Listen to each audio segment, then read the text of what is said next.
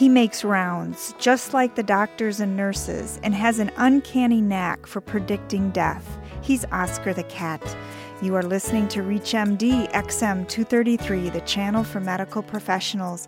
Welcome to the Clinicians Roundtable. I'm Susan Dolan, your host, and with me today is Dr. David Dosa, a geriatrician at Rhode Island Hospital, an assistant professor at the Warren Alpert Medical School at Brown University in Providence, Rhode Island, and the author of the New England Journal of Medicine essay about Oscar the cat. Dr. Dosa, welcome to the Clinicians Roundtable. Well, thank you for having me on. Tell us about Oscar. Well, Oscar is a rather unusual cat, as many people have heard since this story broke. He has an uncanny ability to settle in with residents at the Steere House Nursing and Rehabilitation Center here in Providence, Rhode Island, right before they're about to expire. What percentage of deaths has Oscar attended at the nursing home? You know, for the most part, he's actually gotten them all. From what I know of in the last year, he has missed on one occasion, and that was an occasion where there were multiple deaths occurring simultaneously, and the cat was running backwards and forwards between rooms at the nursing home. So he is remarkably accurate. As a physician, I'd like to say that I'm better than him at predicting when patients might die, but I think as we're all finding out, and all my colleagues can attest to this, that Oscar seemingly understands better than any of us when patients are about to pass. Is there something that animals can physically sense about impending death that humans cannot? Well, I think that that's an interesting question, and I think it's one of the questions that has people so intrigued by this particular story. Certainly, there there are lots of sort of scientific potential explanations, but there's also sort of a spiritual side or a religious side to this that I think is also intriguing to people. My general sense as a scientist who who studies humans and behavior and, and aging is that this particular cat is sensing something, whether it's a smell that is released by these residents as they are near death, that he's responding to. But there's probably some behavioral elements as well. This is a wonderful nursing home where the staff often holds vigils for, for patients that otherwise might die alone. And, and it's possible that at times he's merely trying to be part of the team. But what's interesting about the whole situation is that this is not a particularly friendly cat. He keeps to himself. You can certainly draw him out if you have food to give him, but oftentimes you'll find him looking out at the world through a open through a window and basically keeping to himself. This is not a lap cat, and he certainly doesn't come to people to be pet or praised in any fashion. Does Oscar ever spend time curled up with residents who aren't going to die? Generally, he keeps to himself.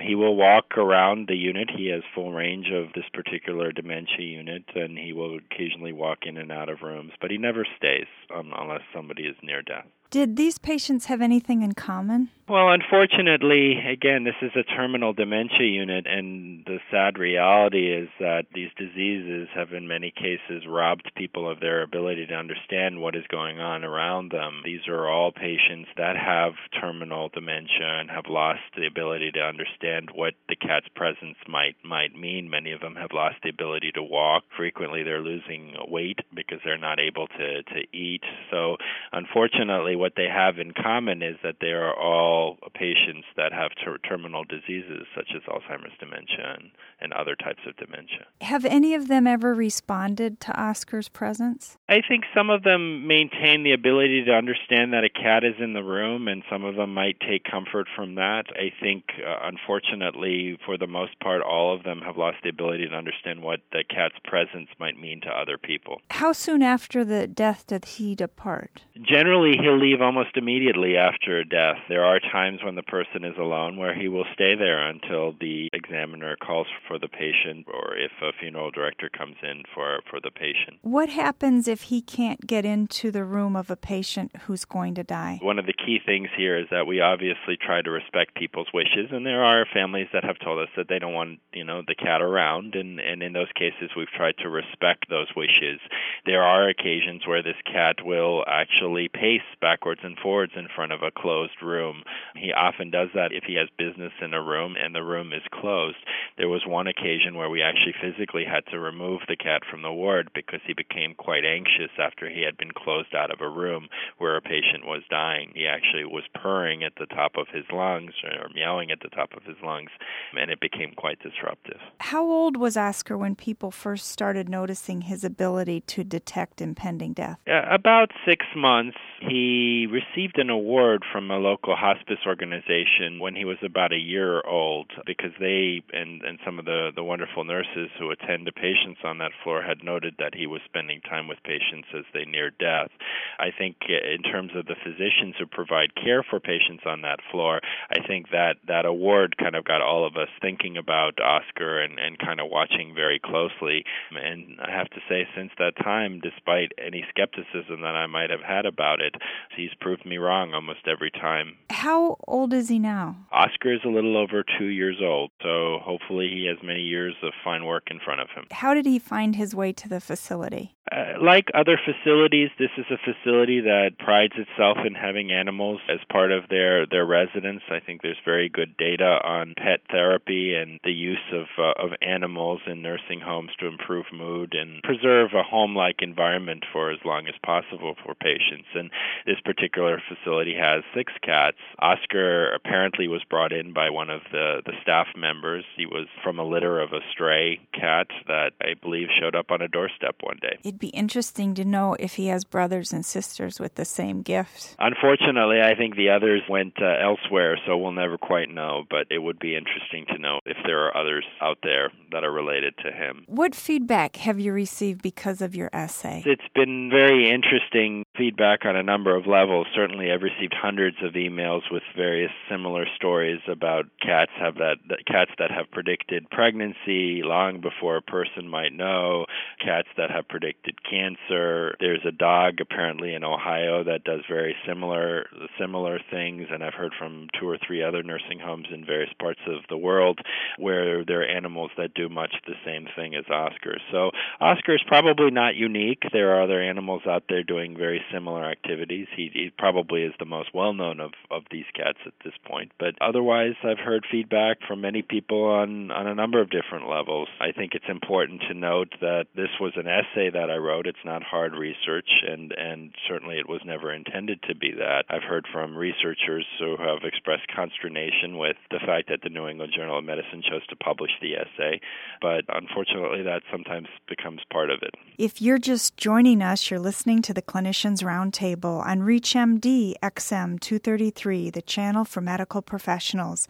I'm Susan Dolan, your host, and joining me today is Dr. David Dosa discussing his essay in the New England Journal of Medicine about Oscar the cat. Dr. Dosa, why did you write the essay? Well, I really wanted to share with people a, a, truly remarkable event that was happening in an environment that very few people know anything about. And, eh, you know, we as a society don't like to think about aging. We don't like to think about nursing home cares, and we do everything in our power to avoid it. And yet, it's becoming a much more central focus for for a lot of people as our nation grays and as more and more people have memory impairments. And there's a lot of remarkable stories that go on at, at places like this that are unseen by those on the outside. And, and this was a truly remarkable story that I felt needed to be shared. What feedback if any, have you received from veterinarians? I have received uh, feedback from veterinarians that I know. I haven't heard too much from the profession on the whole.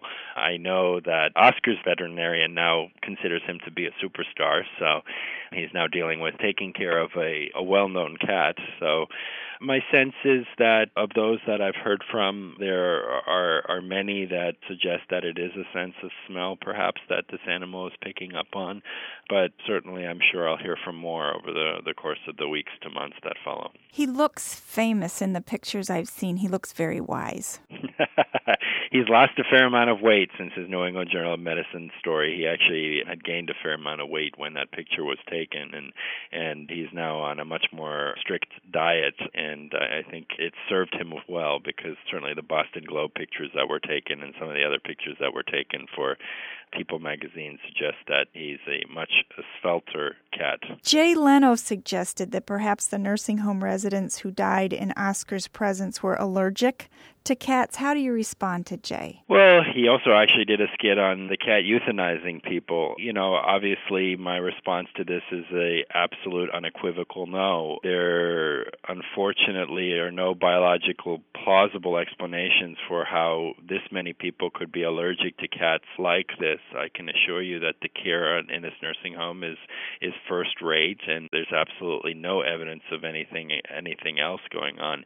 Unfortunately, these are just patients that are reaching the end because of their terminal diseases, and, and this is an unusual situation. It's not an oncology floor, it's not an, an acute hospital. This is a, a terminal unit where patients unfortunately die quite frequently, and this cat merely helps us or helps alert us to, to when it's going to occur. Do a lot of your patients benefit from pet therapy? I'd like to think so. I certainly am much more in tune to it now after all of this. A lot of the nursing homes that I work in have pet programs where they bring in where they bring in pets from the outside. I think they're wonderful programs, and if there's a take-home message from all of this, I'd like it if cat lovers and animal lovers were to look into their local nursing homes and and train their dogs and cats to provide this kind of care because I think it's wonderful for the residents. Are you a cat owner? I do not own a cat. Are you working on any other essays? At this point, I'm not working on an essay. I'm I'm considering writing a book on aging and, and graying in America and, and kind of getting more perspectives perhaps from Oscar the cat. But at this point, I, I don't have intentions of writing another essay. Tell us a little bit about the book. What will the spirit of your message be? I think the spirit of the message will be that certainly there were a lot of interesting questions that in some cases were perfunctory that were asked. I mean, what is the cat doing? What is what is he smelling? These types of things. But I think that the essay appealed to people on on other levels as well. And I think we're all mystified by what happens as we age and pass on to other things. And I hope that patients and, and people outside start thinking about some of these issues. What is it going to be like as I get a little older? Is my family going to be with me? These types of questions. What is it like to pass from a, a terminal disease like Alzheimer's dementia? And what does that do to, you know, the family, uh, family unit? I think if more patients ask their doctor and talk to their doctor about what they want at the end of life, then this has served an important message. I heard from a patient shortly after this whole story broke that they'd rather die with Oscar in their bed than with tubes running in and out of them. And and I think that that's an important message. And you know, we don't necessarily need to do everything and anything for patients to increase their quantity of life. What we really need to prioritize is quality of life. And and I think that that's a message that needs to be yelled from the rafters, particularly as our nation gets older and and healthcare becomes costlier. Dr. Dosa, thank you so much for joining us today to talk about Oscar the cat. Oh, it's my pleasure. Thank you for having me on. I'm Susan Dolan. You've been listening to the Clinicians Roundtable on ReachMD XM 233, the channel for medical professionals. For comments and questions, send your email to xm at reachmd.com. Thank you for listening.